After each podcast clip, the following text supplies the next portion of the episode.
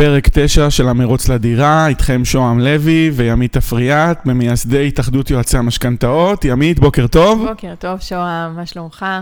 אצלי מצוין, סוף סוף סיימנו עם הסגרים האלה, וחוזרים לשגרה, ואנחנו מחוסנים. אתה אחרי החיסון השני? אחרי.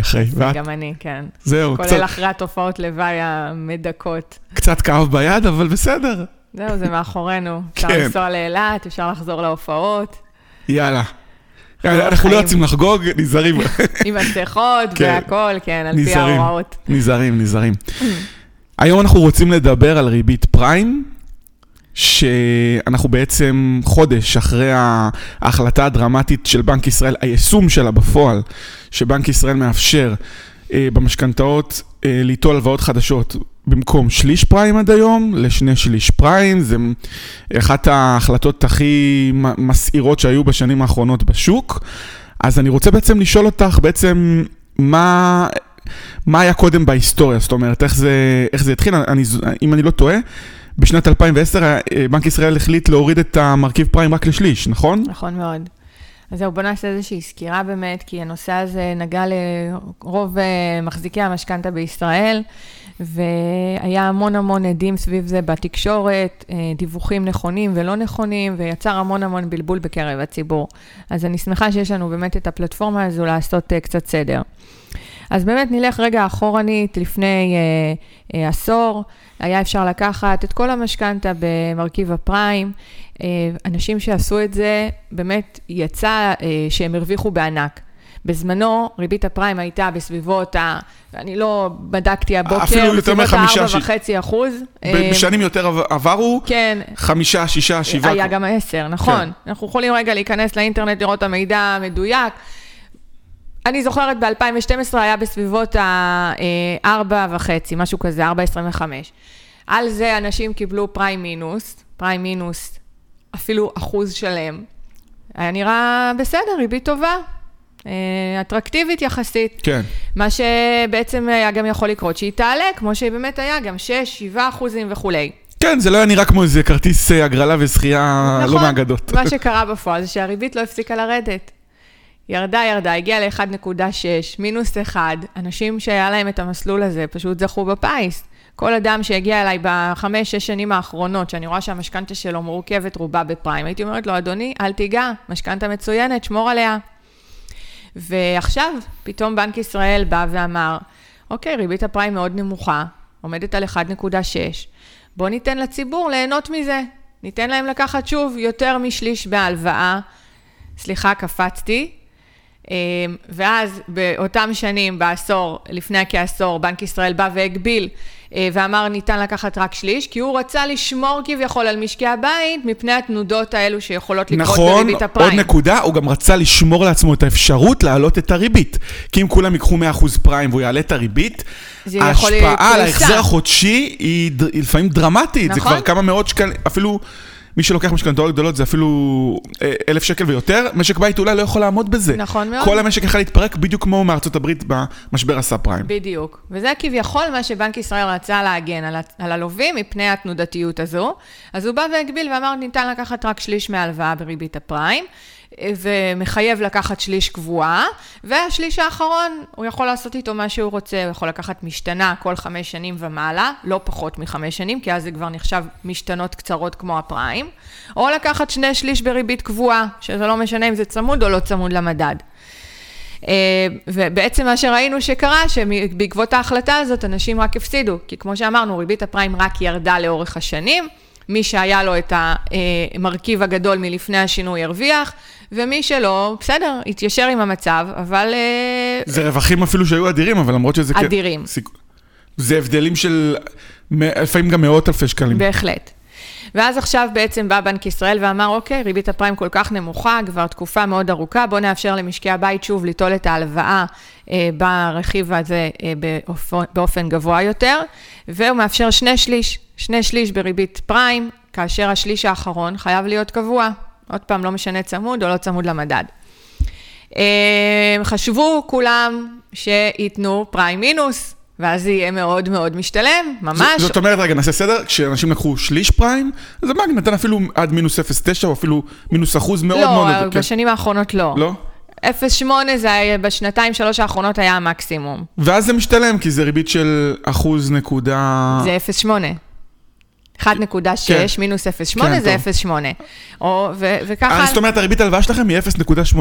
על שליש מהלוואה. זול, זול, זול. זול, זול, מאוד זול. כמעט כסף בחינם. ממש ככה. כסף בחינם, וגם נורא נוח, עוד פעם אין את המדד שיכול פתאום להעלות את הקרן. אפשר לסגור את זה, אפשר... נכון, אין עמלות פירעון מוקדם. חלום. מסלול נוח מאוד, בעיקר למשקיעים שרוצים לעשות פליפים, שרוצים לעשות עסקאות מהירות, ושלא יהיה להם את ה... תסגור, תגרור, מה שאתה רוצה. בדיוק. שלך. בלי עמלות פירעון וכו'. ואז בעצם היה את השינוי שניתן לקחת 2/3 מהלוואה, אנשים חשבו שהם יקבלו עכשיו 2/3 מהלוואה בפריים מינוס 0.8, פריים מינוס חצי אפילו. מה קרה? בנקים אמרו, נראה לכם, אנחנו הולכים להפסיד עליכם, אנחנו נעלה את זה, 2/3 מהלוואה היו בפריים פלוס, בהתחלה דובר על פריים פלוס חצי, פריים פלוס 0.7, ממש בימים הראשונים. אז זה כבר הופך לי להיות נורא יקר, כמעט כמו... כמו קבועה? כמו... יפה. ואם הריבית שלי יכולה להשתנות, ואותה ריבית קבועה, למה לי לקחת את הסיכון בכלל? נכון מאוד. אני מקבל פה ביטוח בחינם, נכון? נכון מאוד. תיאורטית כלכלית. נכון, אם אתה יכול לקחת קבועה בסביבות, עוד פעם, תלוי בתקופה כמובן, ותלוי באחוז המימון ובטיב הלקוח, אבל בוא נגיד 2.5. אז רגע, אם אני לוקח קבועה ב2.5, או פריים בסביבות ה2.1, 2.3, והפריים יכול להשתנות לי, אני צריך לחשוב היטב מה כדאי לי. כי אוקיי, נכון שבקבועה יכול להיות עמלת פירעון מוקדם. נכון, אבל גם הדאונסייד הוא יותר נמוך, כי כבר הריבית נורא נמוכה הקבועה. נכון. אז הסבירות לקנס היא נמוכה, אבל אף פעם אי אפשר לדעת. ואתה לוקח פה סיכון. כן, בסדר, אבל אם אני לא פורע, אז אין לי פה סיכון לעלייה, אני מקבל ביטוח בחינם, אם אני משווה תפוח מול תפוח, פה יש לי ביטוח, כאילו קיבלתי אוטו עם ביטוח חינם לכל החיים. אז מה עדיף לקנות את האוטו ללא ביטוח? אז כל משפחה והצרכים שלה, וצריך לחשוב. אם באמת יש צפי לפירעון מוקדם בחמש שנים הקרובות, אז אולי כן כדאי לקחת את 2/3 פריים אלף, המרווח בפלוס. ואם משק הבית שלך יכול לשאת בעליות עתידיות, ואתה רוצה עכשיו לקחת פריים, עוד פעם, צריך לבדוק את מכלול השיקולים. אז כמו שהתחלתי להגיד, באמת בהתחלה, בימים הראשונים, הבנקים ישר תמחרו פריים פלוס 0.7, פריים פלוס חצי. ואז עוד פעם התחרות, מתחילים לראות הצעות מהבנקים השונים, מתחילים לראות את התחרות ומיתון כזה, כאילו, וגם בנק ישראל בא ואמר לבנקים, מה אתם חושבים שאתם עושים? בואו, המטרה, אתם חוטאים למטרה שלנו, תורידו את הריבית. אז התחלנו לראות עליות טיפה יותר סבירות שואם, בוא נגיד, ראיתי פריים פלוס 0.3, פריים פלוס 0.1, אפילו ראיתי אישור אחד חריג מאוד, שלא ראיתי כמוהו בחודש האחרון של פריים מינוס חצי, כל מקרה לגופו. רגע, ותגידי לי בעצם, מה משפיע אם הבנק יסכים לתת לי את הפריים מינוס? כמה הוא חפץ בעיקרך? אם אתה לקוח ממש טוב, אשראי גבוה, עסקה טובה, הוא ילחם עליך, אבל זה לא פשוט להגיע לתוצאות טובות. אם גם התיק גבוה מבחינת... הבנקים אוהבים אשראי גבוה, ברור. שואם, כשאני מגישה תיק לבנק של 600,000 שקל, או של 1,600,000, היחס הוא שונה לחלוטין. המיליון 600 זה כמו 3 משכנתאות של... הם מתים על זה, הרי שם יש להם יעדים של אשראי בחודש. יש לכל סניף יעדים להגיע לאדם בצוות, 10 מיליון שקל, 15 מיליון שקל, הם צריכים אשראי. וואי, את יודעת, זה הופך את זה למעניין, כי זה מאפשר לך לממן דירות יקרות במחירים אולי יותר זולים. כאילו... כן, אבל זה מסוכן. כן, כן, אז עכשיו נגיע לזה, באמת... אני קראתי כתבה בכלכליסט שלמרות שבנק ישראל מאפשר את 2/3 פריים, אנשים לקחו רק 40% או 45% בממוצע. נכון, נכון. אנשים לא מנצלים את זה. קודם כל ראינו גם שהבנקים מתמחרים את זה אחרת. אם אתה לוקח 45%, 50% מהפריים, ותשאר אפילו בפריים, אתה מקבל פריים פלוס. כן, אבל... סליחה, שום, סליחה, פריים מינוס. אם אתה לוקח פחות מ2/3 מהלוואה, הם מתמחרים לך את זה יותר טוב. כן, אז... אם אתה לא מנצל את כל ה2/3. אז כן, יכול להיות, אנחנו מדברים פה על 1/3 ו2/3, יכול להיות שאפשר 50% ולהגיע למקום אופטימלי. בהחלט, בהחלט. אז מה שאני רוצה להגיד בעיניים שלי, שיש אולי טענה, כאילו עכשיו נותנים את השני שליש פריים ושליש קבוע, אז אנשים יגידו מה אני צריך יועץ. עכשיו להפך, בגלל שהסיטואציה הרבה יותר מורכבת, והמצב הרבה יותר מורכב, ויש הרבה יותר אפשרויות, דווקא יותר חשוב לקחת יועץ, כי אתה לא מכיר את המספרים, אתה צריך מישהו שיחשב לך על השקל. חד משמעית. שזה בדיוק, זה המסקנה. חד משמעית, האדם הלבד לא יכול לקבל את ההחלטה הזו בעצמו. הוא צריך שהיועץ יראה לו את כל הסיכונים, את היתרונות של הדבר הזה, את חסרונות, יחשוב איתו ביחד, יראה את המספרים, יראה לו מה קורה עוד 5, עוד 10 שנים, איפה זה יכול להגיע, ולקבל החלטה מושכלת סביב זה. לבד לדעתי אדם לא יכול לקבל החלטה. כן, וגם איך הוא יושפע מבחינת הכנסות, מעליית ריבית. כן, עוד פעם, אני חושבת שום שברגע שאתה רואה את התמונה במלואה, גם עם הסתכלות קדימה, 5-10 שנים מהיום, אתה יכול לקבל את ההחלטה. אם אני מראה ללקוח שלי, שההחזר שלו היום הוא 4,000 שקל, ועוד 5 שנים בהינתן שינויים כאלה ואחרים בהלוואה, הוא מגיע ל-4,300 או ל-4,500, לראות שהוא עומד בזה. להגיד לו, הנה, זה יכול לקרות. אתה תעמוד בזה? כן. אתה היום, לפי ההתנהלות, אם חסר לך היום 500 שקל בעובר ושב, בתזרים שלך השוטף, כן. ואתה יודע שהחזר משכנתא יכול עוד לעלות, ואתה לא מתנהל נכון, אז פחות תהיה כדאי להיכנס למסלול כזה, שיש בו אי ודאות, ויכול להיות עליות, שמשק הבית שלך לא יעמוד בהם. וזה נשמע 500 שקל כסף קטן, יש בתים שזה לא כסף קטן עבורם. יש בתים ש-500 שקל, זה עכשיו מינוס 500, תעשה את זה כפול 12, ואז הלוואה, ואז כדור, שלג, שלא נגמר. סיחור בלתי פוסק, ובסוף צריכים למחזר הלוואות, וצריך לקחת הלוואות יותר יקרות, ולא יוצאים מזה. נכון.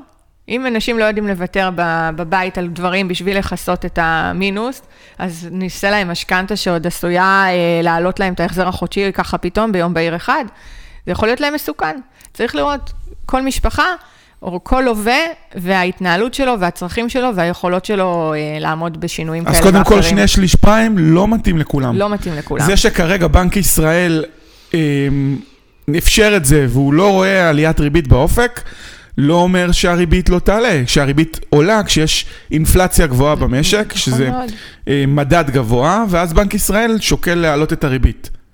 אז וברגע שהמדד עולה, ובנק ישראל מעלה, אם הוא יחליט להעלות את הריבית בעתיד, אז נכון שזה, בדרך כלל זה לא קורה ביום אחד, הוא לא יקפיץ את זה באחוז בדרך כלל, אלא אם כן יש פה איזה שיחור. אוקיי, עמית, אחרי שנתנו את הסקירה ואת כל הרקע, תגידי לי, למי כן מתאים לקחת 2/3 פריים, או באיזה מצבים זה כן יהיה נכון. אז תראה, כל מקרה אמרנו ייבחן לפי הפרמטרים האישיים. אני יכולה להגיד כמשהו ככה בגדול, מי שמתכוון לפרוע את ההלוואה בשנים הקרובות ורוצה להימנע מעמלות פירעון מוקדם, אז יכול להתאים לו 2/3 פריים. ומי שעוד פעם, יש הרבה דברים שהם בתפיסה אישית של אנשים, כן? שהם באים עם איזה שהם הנחות יסוד משלהם, ואומרים, אוקיי, אני לא מאמין שריבית בנק ישראל תעלה משמעותית בשנים הקרובות, אני מאמין במסלול הזה על פני מסלול שהוא צמוד מדד, ואני רוצה אותו. ואז באמת הוא לוקח מסלול, שעוד פעם, הריבית יכולה להיות דומה לצמוד מדד, או אולי אפילו קצת יותר נמוכה, ואם יש שינויים במשק של עליית מדד, אז הוא לא יסבול מהם. הוא בהתחלה לא יסבול מעליית מדד, אבל בדרך כלל אם המדדים יעלו הרבה, בנק ישראל עלול לעלות את הריבית, ואז... כן, אבל אני אגיד לך עליי באופן אישי, אני הייתי מעדיפה להיות יותר חשופה לפריים מאשר למדד. בגלל שהמדד גם מגדיל את הקרן, נכון? כתבנו על זה את המאמר... בדמרקר. כן. כן. וזהו, אני אישית הייתי מעדיפה יותר פריים מאשר צמוד מדד. אני גם הייתי, עוד פעם, אני לצורך העניין, בפן האישי שלי, הבית שלי, אני לא מתכוונת למכור אותו בשנים הקרובות, אז אני לא חשופה הרבה למדד בהלוואה שלי.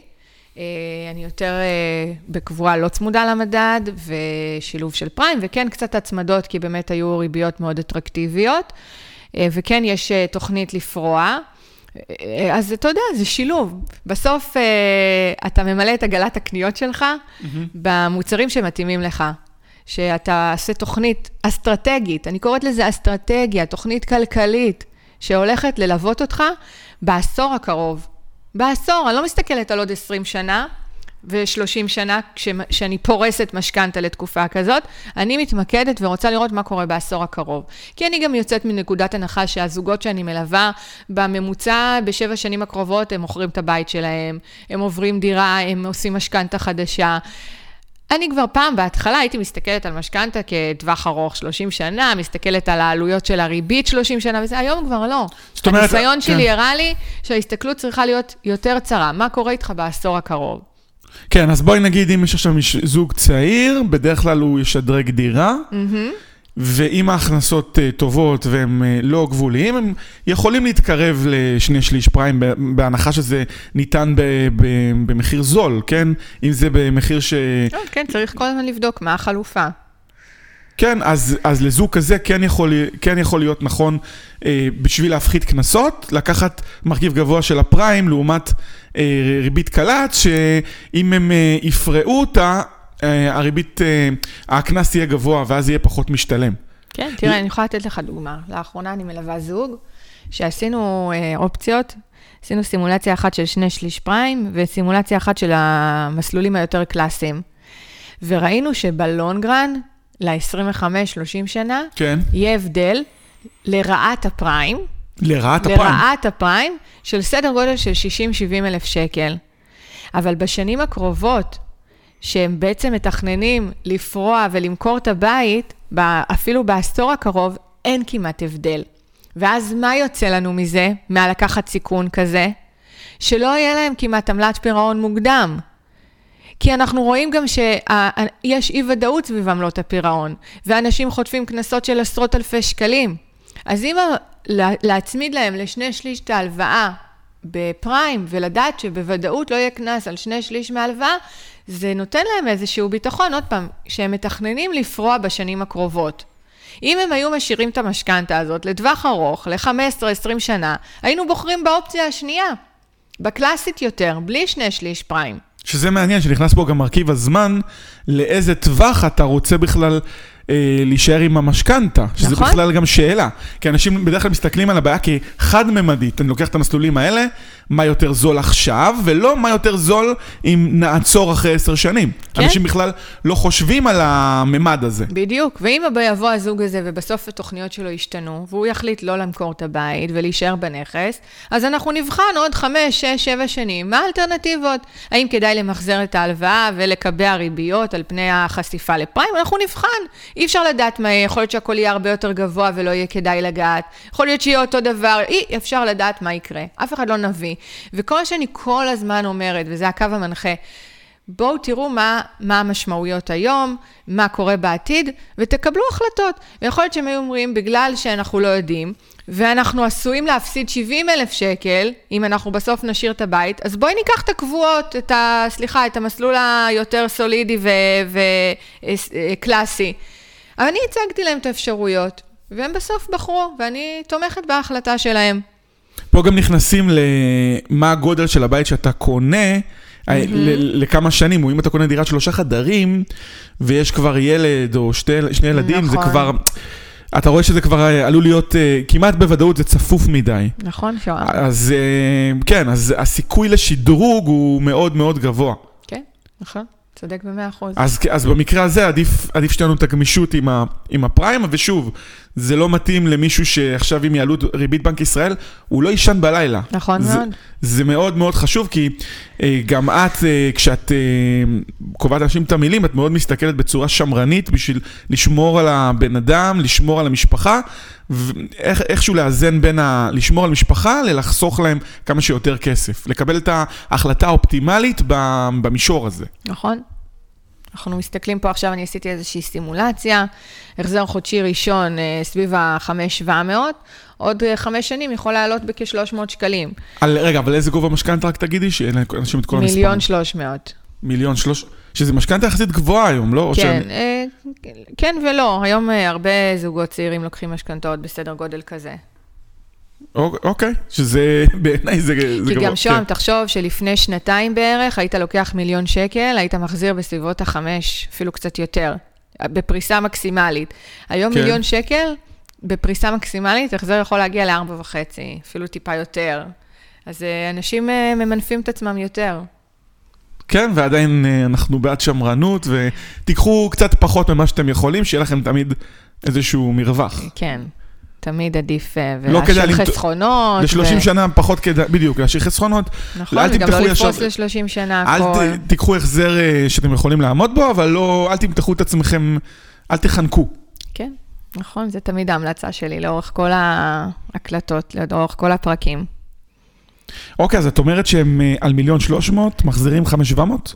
כן. ושעוד 10 שנים זה יכול להגיע גם ל6,500 שקל. מה, אם הפריים עולה? כן, בהנחות כאלה ואחרות, שהפריים עולה נגיד כל שנה ב0.5%? כן, משהו כזה. יכול להגיע ל6,500 שקל. שזה אנשים צריכים לקחת בחשבון. יכול להיות שהריבית תמשיך להיות נמוכה. נכון, אף אחד לא יודע. אבל זה נטו אימור פה. כן. עכשיו, ועוד יומיים, 28/2, נכנס לתוקף הנושא הזה על מחזורי משכנתאות. עד עכשיו, מי שרצה למחזר את המשכנתה, אמרו לו, תחכה, תן לנו רגע להיכנס לעניינים עם המשכנתאות החדשות, הבנקים אמרו, בעצם תחילת מרץ, מי שירצה למחזר את המשכנתה שלו ולעבור ל2/3 פריים, יוכל לעשות את זה. מה המחיר של זה אנחנו עדיין לא יודעים, כי זה רק ייכנס לתוקף עוד כמה ימים. אני משערת שזה יהיה אפילו קצת יותר גבוה מהלוואות חדשות. וואו, זה בכלל לא יהיה משתלם. עוד פעם, כל פעם צריך לבחון. אני בטוחה שהבנקים יקרסו, המוקדים שלהם יקרסו מפניות. גם אנחנו היועצים, יש לי רשימה ענקית של לקוחות שפנו אליי. כל הלקוחות הממתינים, אז אם אתם ממתינים, תפנו היום, אל תחכו. כל הלקוחות פנו כשזה יצא ב17/1, ושאלו לגבי המחזורים, אמרתי להם שאנחנו צריכים להמתין, ולראות שזה ייכנס לתוקף, ומה יהיה התמחור של זה, ואז אני אעשה לכולם את הבדיקות כדאיות, ונבחן, ונראה אם כדאי למחזר או לא. אף אחד לא יודע, באמת. טוב, אז בואי נסכם. 2/3 פריים, זה לא מתנה שצריך לרוץ לקחת, זה משהו שאתם חייבים לבדוק, אתם צריכים להשוות חלופות, תזכרו שיש בזה סיכון, שהריבית יכולה לעלות. נכון מאוד. ומה עוד איזושהי עצה, המלצה למי שלוקח 2/3 פריים, או משהו שקרוב לזה, עוד דבר שצריך לבדוק, שאת חושבת? לא, אני חושבת שכיסינו את הכל. להשוות, לבדוק, לשבת עם היועץ על הסימולטור, לראות את החלופות, מה ההבדל בין 2/3 פריים לתמיל אחר, זה גם לא חייב להיות 1/3, יש עוד פעם כל אחד והצרכים שלו, ויכולת ההחזר שלו, הכל פה צריך להיכנס בשקלול, ושוב, מה שאני, נגיד הדוגמה שנתתי מקודם, של הזוג הזה עם ה70,000 שקל פער, בעלות הכוללת לאורך השנים, אם עכשיו יבוא יועץ ויבחן את המשכנתה שעשיתי להם, הוא יגיד להם, מה, אני יכול לחסוך לכם 70,000 שקל. אבל זה לא נכון, כי עוד פעם, אני יודעת שהזוג הזה בעשור הקרוב מתכוון למכור את הבית, ואז ההבדל בין שני המשכנתאות הוא על הברייק איבן. ההבדל המשמעותי קורה אחרי עשור, שהם כבר לא יהיו עם המשכנתה הזו כנראה. אז צריך להבין גם מה עומד מאחורי כל משכנתה, כן. ולשאול את השאלות. אל תרוצו ישר לעצות בפייסבוק או מחברים. בדיוק. מה, אתה יכול לחסוך עכשיו הרבה כסף. בדיוק, כן. אפילו בן אדם שמגיע אליי לבדיקת כדאיות למחזור ההלוואה שלו, ואני רואה שיש חיסכון של איזה 70,000 או 80,000 שקל, אני רגע אעצור ואשאל אותו, מה התוכניות שלך על הנכס? כי אם הוא אומר לי שעוד 2-3 הוא הולך למכור, אני לא רוצה למחזר לו עכשיו הלוואה שהוא עוד 2-3 הולך למכור, גם אם הוא יכול לגרור אותה אחר כך. אנשים חושבים שבגרירה הם פתרו את זה, אומרים, אוקיי, אז אני מחזר עכשיו, אני אהנה מריביות טובות, ועוד 2-3, אני אעשה מהלך, אני אגרור.